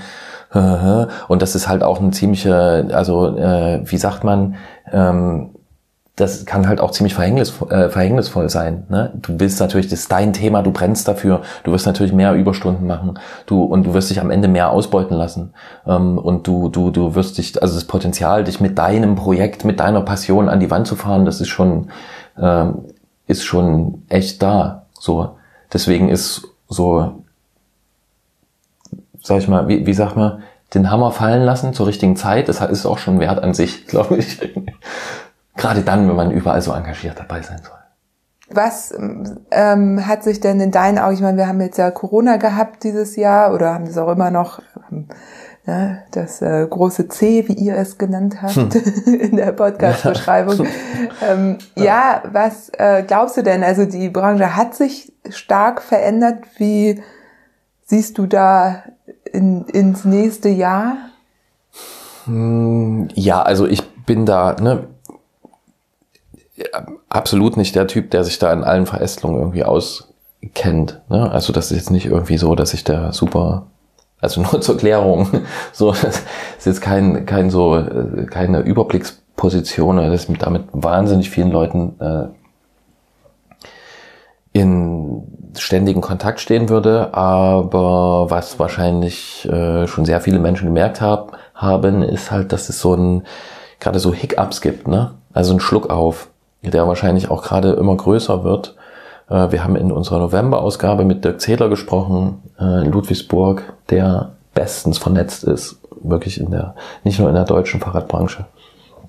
Und der das ganz plastisch umschrieben hat, dass halt, also in diesem Jahr hatten wir erst diese Situation, dass es äh, den, diesen Teil-Lockdown, nenne ich, nenne ich das mal, gab, dass äh, Fahrradläden geschlossen werden sollten. Das war in manchen Bundesländern, war das, glaube ich, für eine kurze Zeit so. Dann durften ihre Werkstätten offen gelassen werden, aber es gab große Sorgen, äh, was nun mit dieser Saison wird. Ne? Das war gerade zu einer Zeit, wo normalerweise diese Fahrradsaison anläuft und die richtig großen Umsätze gemacht wurden. Ähm, dann ist es aber dazu gekommen, dass ganz viele Fahrräder verkauft wurden. Irgendwann waren die Fahrradläden auf, auch schon vorher ließ sich das irgendwie organisieren, dass man Räder dann anders als im, im, im Verkaufsraum äh, verkauft hat. Und äh, es wurden halt viel mehr Fahrräder verkauft als sonst. Gleichzeitig hat ja auch die Produktion in Asien stillgestanden. Äh, die Lieferketten waren auch unterbrochen. Äh, Lieferketten ist auch so ein Wort des Jahres. Das hat man vorher, glaube ich, auch nicht so oft gesagt. Und ja, damit sind halt irgendwie weniger Fahrräder da, als die Nachfrage ähm, äh, verlangt und auch weniger Komponenten. Und äh, jetzt sieht man plötzlich Lieferzeiten bei einzelnen oder nicht nur einzelnen äh, Produkten. Ähm, da schlackert man mit den Ohren. Also ich habe jetzt schon mehrmals was mit einer 4 vorne gelesen und zwar nicht 40 Tage, sondern 400 Tage oder so. Das ist halt über ein Jahr. Und ich weiß von einigen ähm, kleinen Firmen auch, dass das äh, für die ein ganz schön großes Problem darstellt. Weil du kannst halt, wenn ein Teil fehlt am Fahrrad, kannst du halt kein Fahrrad bauen. Und dann kann man natürlich sagen, ja, da muss man ja hier Lagerhaltung machen und diesen das. Das haben sich halt in diesem Sommer wahrscheinlich ganz viele gedacht. Und das ist jetzt das Resultat davon, dass man dann schnell nachbestellt hat. Ähm, und von allem anderen. Und äh, ja, also das ist so das, was, glaube ich, auf das Corona-Jahr jetzt folgen wird, dass wir da so eine ganz komische Situation haben. Äh, ich kann absolut nicht abschätzen, wie weit es geht, wie tief das geht. Ich hoffe einfach nur, dass das äh, nicht zum Problem wird für, für die Leute oder nicht zu einem noch größeren Problem wird. Äh, und große Hersteller sind natürlich genauso am Rudern, deswegen haben die auch teilweise sehr viel geordert. Dirk sagte in dem Gespräch bei uns teilweise das Vierfache. Und das saugt dann diesen Markt leer. Und ähm, das ist, äh, ja, wird irgendwelche komischen Folgen haben. Es führt ja auch wirklich zu so einem starken Ungleichgewicht zwischen sehr großen mhm. Firmen und ja. eben kleinen, weil ich meine, das muss man sich ja auch erstmal leisten können, so viel zu ordern. Und man weiß ja, wenn man mal was bestellt hat oder wenn man mal über einen Fahrradladen was bestellt hat, dass die eh immer schon hinter ja. den großen. Ja, und das, was man, was man so hört und liest, ist halt, dass diese sogenannten OEMs, ne, also diese großen Erstausstatter, die jetzt irgendwie so und so viel tausend von diesem Rad produzieren, dann so und so viel tausend Schaltwerke, Kassetten, Schalthebel, Ketten brauchen, äh, dass die das halt, die bestellen halt mehr, die haben halt eine ziemliche Marktmacht und wenn die auch noch mehr bestellen, ist es natürlich für den Hersteller auch besser, zumal die jetzt vielleicht auch andere Preise zahlen ähm, dann wird er das natürlich mit denen machen. Und ja, da steckt dann wieder mein Thema aus unserer Sendung drin, halt dieses Verteilungsding. Und ja, ich zwischendurch habe ich so, ging mir so durch den Kopf. Aber das ist wahrscheinlich auch zu platt, irgendwie so mir die Frage zu stellen, naja, ähm, ob alle Leute, die jetzt da Fahrräder kaufen, ob die jetzt noch das nächste Fahrrad brauchen. So, ne? Also es ist ja auch irgendwie interessant, dass so dieser, dieser Konsumzyklus, was ja auch eigentlich das, das Störende an so manchen Phänomenen dieser äh, Ambassador-Geschichte ist. Ne? Es geht immer darum, irgendwas zu verkaufen. Ähm, oder fast immer. Also ich kann mich an nicht groß anderes äh, erinnern. Und das ist ja schon wieder ja, das ist halt, weiß ich nicht, ziemlich permanenter Kapitalismus. Also es ist auch keine Neuigkeit, dass wir da irgendwie drinstecken. Aber letzten Endes reden wir jetzt ja darum, dass so diese, diese, ne, die Lieferkette, also es muss ein neues Fahrrad her und ganz viele neue Fahrräder her, dass die jetzt unterbrochen ist. Natürlich brauchen wir die neuen Fahrräder, weil wir wollen ja, dass mehr Fahrrad gefahren wird.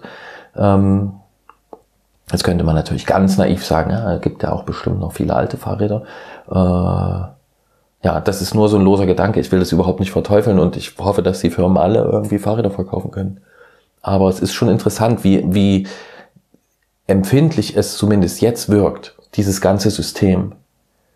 Ähm, wie empfindlich auf solche, auf solche Störungen und wie dann selbst so ein Nachfragehoch halt dazu führt, dass dann jetzt solche Drohszenarien sind.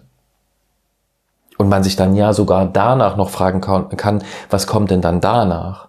Also wenn jetzt die Zeit ist, wo dann halt riesige, riesige Ordern geschrieben werden und irgendwie jeder versucht, was zu bekommen und die Nachfrage ganz groß ist, so gibt's dann das wieder, dass das dann nochmal kippt irgendwann? Also wird es den Zeitpunkt geben, wo man dann schon wieder zu viel geordert hat und dann ist es lagervoll?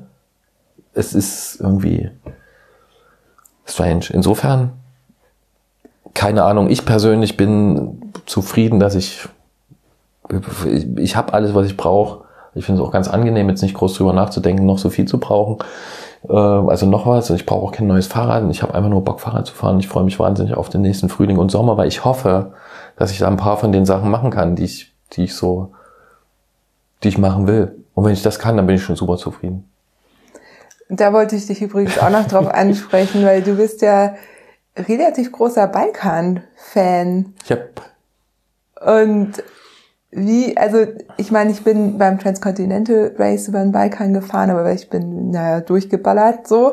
Ähm, wo fährst du da hin? Ähm, du musst jetzt ja nicht deine, deine geheimen Orte da preisgeben, aber wie, wie planst du so eine Reise? Fährst du da mit der Bahn hin? Äh, das hat sich geändert. Okay. Also ich habe ähm, da habe ich ja auch im Antritt ein paar Mal davon erzählt, dass wir dann da jeweils hingeflogen sind.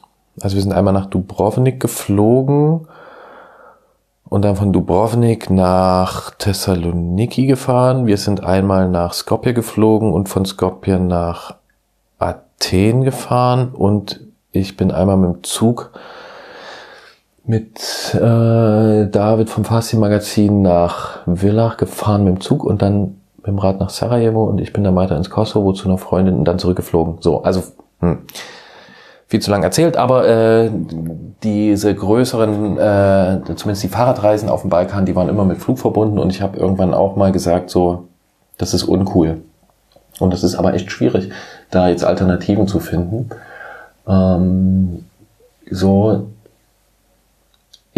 muss auch echt sagen, dass es so, dass dieser Moment, du kennst es ja wahrscheinlich auch, ne? Ihr seid über den Balkan gefahren oder durch Bosnien und durch die Staaten, seid dann in Griechenland angekommen. Das ist schon ziemlich geil. Also sowohl Thessaloniki als auch Athen da anzukommen, dort am Meer, das ist schon ziemlich cool. Und leider ist es halt bis jetzt so, dass ich dort nicht anders wegkomme als mit dem Flugzeug. Es müsste wäre mal noch zu, zu checken, wie man mit, mit dem Schiff rüber nach Italien Ja, kommt. das haben einige nach dem Transcontinental Ja, Race gemacht. Das Bari geht wohl. so. Ja. Wobei ich mich da auch frage, will ich da nachrechnen? Also wenn man so hier ne, schadstoffmäßig das macht. Ich will das auch nicht überbewerten und ich habe ja auch erzählt, ich war ja auch ein paar Mal in den USA und ich bin da auch fern davon, irgendjemanden Vorwurf machen zu können. Ähm, ich habe bloß für mich so seit zwei, drei Jahren, wahrscheinlich seit zwei Jahren gesagt, ich fliege jetzt erstmal nicht mehr. Ich finde Fliegen total geil. Ich warte aber auf das irgendwie weiß ich nicht, Elektroflugzeug. Also das dann aber auch, also Solargleiter habe ich das mal genannt in irgendeiner Sendung. Also ähm, weiß auch nicht, ob ich das noch erleben werde. Ich weiß auch nicht, wahrscheinlich, vielleicht werde ich auch irgendwann das wieder machen. Aber zumindest ist mein jetziger Stand für so zehn Tage, wie das jetzt immer gedauert hat, oder zwei Wochen da unten Spaß zu haben, ähm, fand ich es bisher nicht wieder vertretbar, da zu fliegen. Deswegen um endlich deine Frage zu beantworten, Anreise per Zug, es gibt neue Verbindungen, das ist sehr gut. Villach eignet sich gut als Ausgangspunkt, um nach Slowenien reinzufahren. Nach Zagreb kommt man auch noch ganz gut mit dem Rad. Und dann nimmt man sich halt ein bisschen mehr Zeit im Sommer und fährt halt, versucht halt noch irgendwie nach Zagreb zurückzukommen mit dem Zug. Das ist gerade so meine Idee. Oder halt mit dem Schiff über die Adria. Ja, cool. Was fasziniert dich da so an den Ländern? Mm, Die Geschichte. Ähm, ja. Die Geschichte. Dann muss man, glaube ich, aufpassen, ähm, dass man es gibt so eine komische, so eine komische Art des Romantisierens von, äh, ich will es jetzt nicht Elend nennen, also es hat ja alles Abstufungen, ja, oder das Romantisieren von, nennen wir es mal einfachere Lebensverhältnisse, als wir die hier so kennen. Und ähm, das ist ja in ziemlich vielen Ländern so der Fall. Äh, also mich fasziniert es schon irgendwie. Also mich, mich faszinieren einfach andere Verhältnisse, andere Sprachen, andere Schriften, anderes Essen, andere Art und Weisen mit irgendwie Dingen umzugehen. Ähm, ich will jetzt aber auch nicht hier so das Klischee, äh, ja, ich fahre da irgendwo in die albanischen Berge und bin dann so bewegt, wie einfach diese Menschen doch dort leben. Ähm, weil das ist ja immer ein bisschen äh, sehr schräg, weil ein guter Teil dieser Einfachheit ist halt niemandem zu wünschen. Ähm, ja, aber es hat halt trotzdem irgendwas, es hat was Faszinierendes. Äh und ich, ich, also mich bewegt diese Geschichte. Mich, das ganz klar. Und das hat man halt dort so oft, also, das ist ja auch lustig, wenn man sagt, auf dem Balkan, wo ist das überhaupt? Da kann halt niemand so genau sagen. Ne? Also es gibt ein Gebirge, das ist der Balkan, dann gibt's ja diesen Witz, ähm, dass halt, wenn du in ehemaligen Jugoslawien jemand fragst, so, wo ist der Balkan, dass die immer sagen, südlich von uns. Also so, ne, dass man immer sagt, so ja, aber das, das sind natürlich gewisse Zuschreibungen mit verbunden und dass man dann immer sagt, so nee, das sind die anderen, die dann da so weiter im Süden, also so genau weiß man das nicht. Aber mh, ja, ist ich kann's, ich kann's gerade schwer auf den Punkt bringen. So, ich bin ja durchgeballert ja. und ich fand es einfach auch mega schön. Also es ja, war einfach ja, ein Wunder, also nicht also, ein Wunder, es, ne, die, es war richtig, richtig schön. Ja. Es gibt einen Grund, warum diese ganzen, also hier so in Kroatien und so, ne, also damals noch Jugoslawien, äh, da wurden ja so viele Ost, äh, so Karl-May-Filme und so gedreht. Da gibt es einen Grund für. So, also ja, es ist landschaftlich, es ist schon der Hammer. Und es ist zum Beispiel in Slowenien, was ja nun so quasi die, die Schweiz des Balkans äh, ist, da ist es ja, da hast du ja alles irgendwie zusammen. Du hast die Alpen, du hast so einen italienischen Einfluss, also kriegst zum Beispiel super Kaffee, ähm, du hast tolle kleine, kleine Straßen, du hast trotzdem noch mal manchmal so was Östliches irgendwie.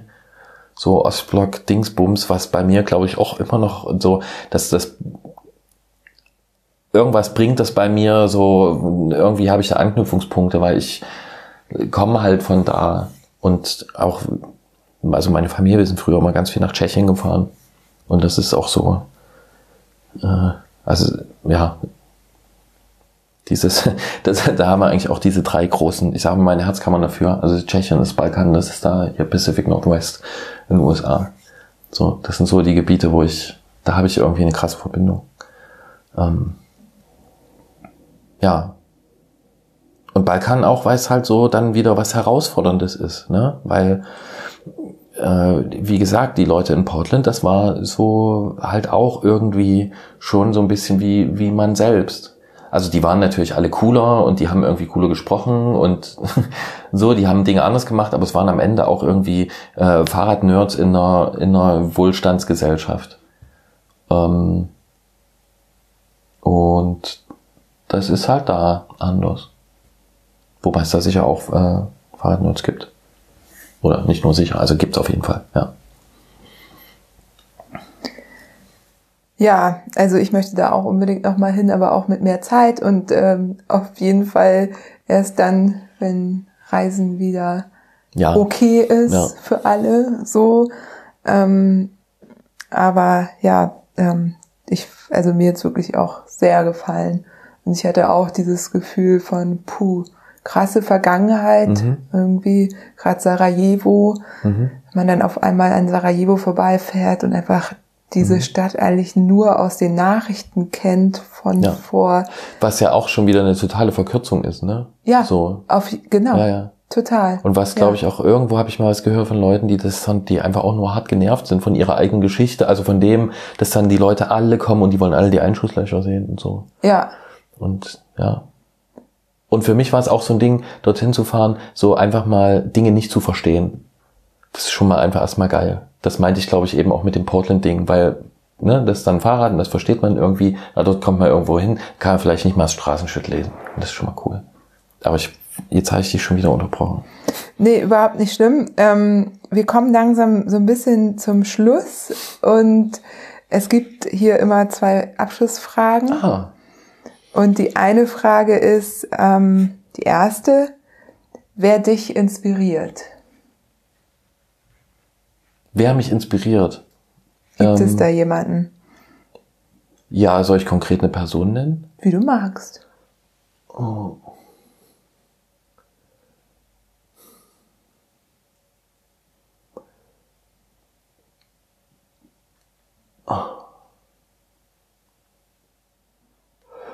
Also, ich nenne keine konkrete Person, ähm, aber dieses Mountainbike-Ding, ne, also ich bin ja eigentlich, das ist ja der Witz, eigentlich, dass wir in also in einer Phase auch sehr viel Mountainbike-Geschichte gemacht haben im Antritt. Also mit diesen ganzen Leuten, die da, Joe Breeze, Charlie Kelly, Jackie Phelan, so ja, da gesprochen haben. Äh, und ich eigentlich ja selber gar nicht so krass der Mountainbiker bin. So in Leipzig ist auch mit Mountains nicht so viel los, dummerweise. Ähm, aber das sind diese Leute, und zwar jetzt nicht nur diese konkreten Leute, so, aber das, was die, die haben irgendeine Art an erstmal Kreativität, also die haben was wirklich Geiles geschaffen und das haben die aber nicht geschaffen mit irgendeinem äh, bestimmten Ziel, mit irgendeinem Verkaufsziel. Es gibt da auch so ein paar geflügelte Worte, so ein Zitat, so we, we were just having fun.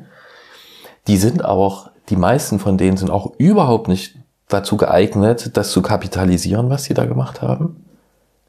Ähm, teilweise wird da auch unter echt einfachen Bedingungen gelebt. So, bei Bay Area und so, und das ist auch alles richtig teuer dort. Äh, aber die haben irgendwie eine Haltung und eine, die transportieren was mit ihrem Thema umzugehen und sind halt, haben eine Zugänglichkeit und haben einen Witz. Und ja, genauer kann ich es nicht beschreiben. So. Ähm, aber das inspiriert mich. Also das finde ich immer, da habe ich das Gefühl, so, das sind coole Leute. Und wenn man irgendwann mal auch in die, also das ist ganz weit geschaut, aber wenn man mal in, in, in dem Alter ist und ungefähr so drauf ist, weil ich habe auch das Gefühl, die haben so die, die, die, die transportiert immer irgendwas so, die haben verstanden, was so die wichtigen Dinge sind. Jetzt mal neben Fahrradfahren, also auch im Fahrradfahren. So, das finde ich gut. Ja, die inspirieren mich auf jeden Fall knallhart. ja. Sehr cool. Und ähm, welches Buch würdest du gerne empfehlen? Oh Gott, du erwischst mich auf einem ganz, ganz, ganz, ganz, ganz äh, ja, ich, also ich komme ganz wenig zum Lesen und es ist mir auch super peinlich. Und ich, ich versuche es manchmal auch dann für mich so abzu, abzumildern, indem ich mir sage, ey, Alter, du hörst so viel irgendwie Podcasts und irgendwelchen Kram und liest so viel im Netz. Vielleicht hat sich einfach nur das Medium geändert. Ähm, aber doch, ist ja ein Fahrradpodcast, machen wir ein Fahrradbuch. Äh, Jan Heines Riesenwälzer, und zwar jetzt nicht das Allroad-Dings, also hier die Allroad Revolution. Ähm, also es ist ja sowieso allen klar, dass die stattfindet, ne? So, ist ja logisch. Äh, aber dieses äh, René Ers, nach der er jetzt sogar seine Firma genannt hat. Und das ist halt auch so ein, so ein Ding, ne? Also, wenn ich das noch kurz sagen darf. Deswegen ist natürlich auch äh, Jan, der fällt da schon auch so ein bisschen in diese Kategorie von Leuten rein, äh, wie ich das vorhin genannt habe, weil so diese in, in den USA eine Firma, die Compass heißt, so, ne, was jeder versteht, umzubenennen in René Ers Cycles, das ist schon ein Move, da haben einige den Kopf geschüttelt. Also das hat er ja jetzt gemacht vor ein, zwei Jahren. Vorher hieß es Kompass, jetzt heißt es René Ers Cycles. So, das ist schon so, das macht man nicht, weil man, weil man sich ausdenkt, ey, René Ers wird jeder Amerikaner aussprechen können. Können die nämlich nicht so einfach. So, ne? Und er macht es halt, weil er verliebt ist in diese Geschichte. Und weil er, weil er äh, auch diese Markenrechte hat an René Ers, was er ein Rahmenbauer mal war in Frankreich, aber auch weil er das einfach geil findet, weil er das abfeiert, um das wenn das überhaupt das richtige Wort ist. Abfeiern ist da vielleicht schon zu profan.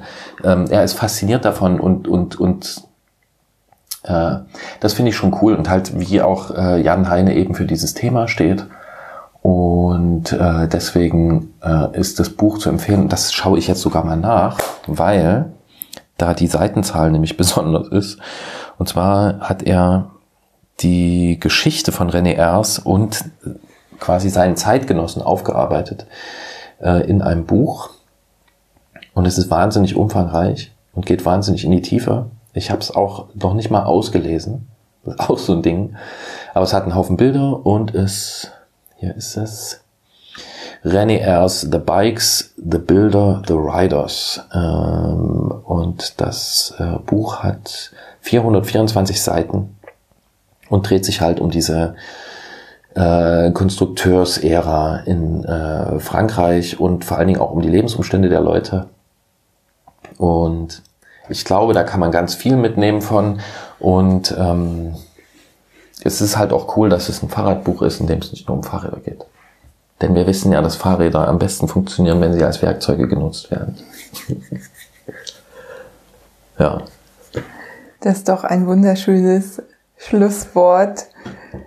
Ja, Jetzt bin ich gar nicht dazu gekommen, dich Sachen zu fragen. Aber vielleicht machen wir das in der nächsten Ausgabe. Ich habe nämlich auch noch Fragen an dich. Es werden immer mehr. Ja. wir Dank. müssen ein Format finden. Ja. wir müssen oder müssen eine Form finden. Ja, und wollen wir noch einfach sagen, äh, fröhliche Weihnachten? Ja, fröhliche Weihnachten an alle. Genau. Da draußen. wir stoßen an. Genau. Cheers. Prost. Ja, dieses Gespräch wurde natürlich nicht im Lockdown aufgenommen, sondern davor. Trotz allem hoffe ich, wir haben ein bisschen für weihnachtliche Stimmung sorgen können.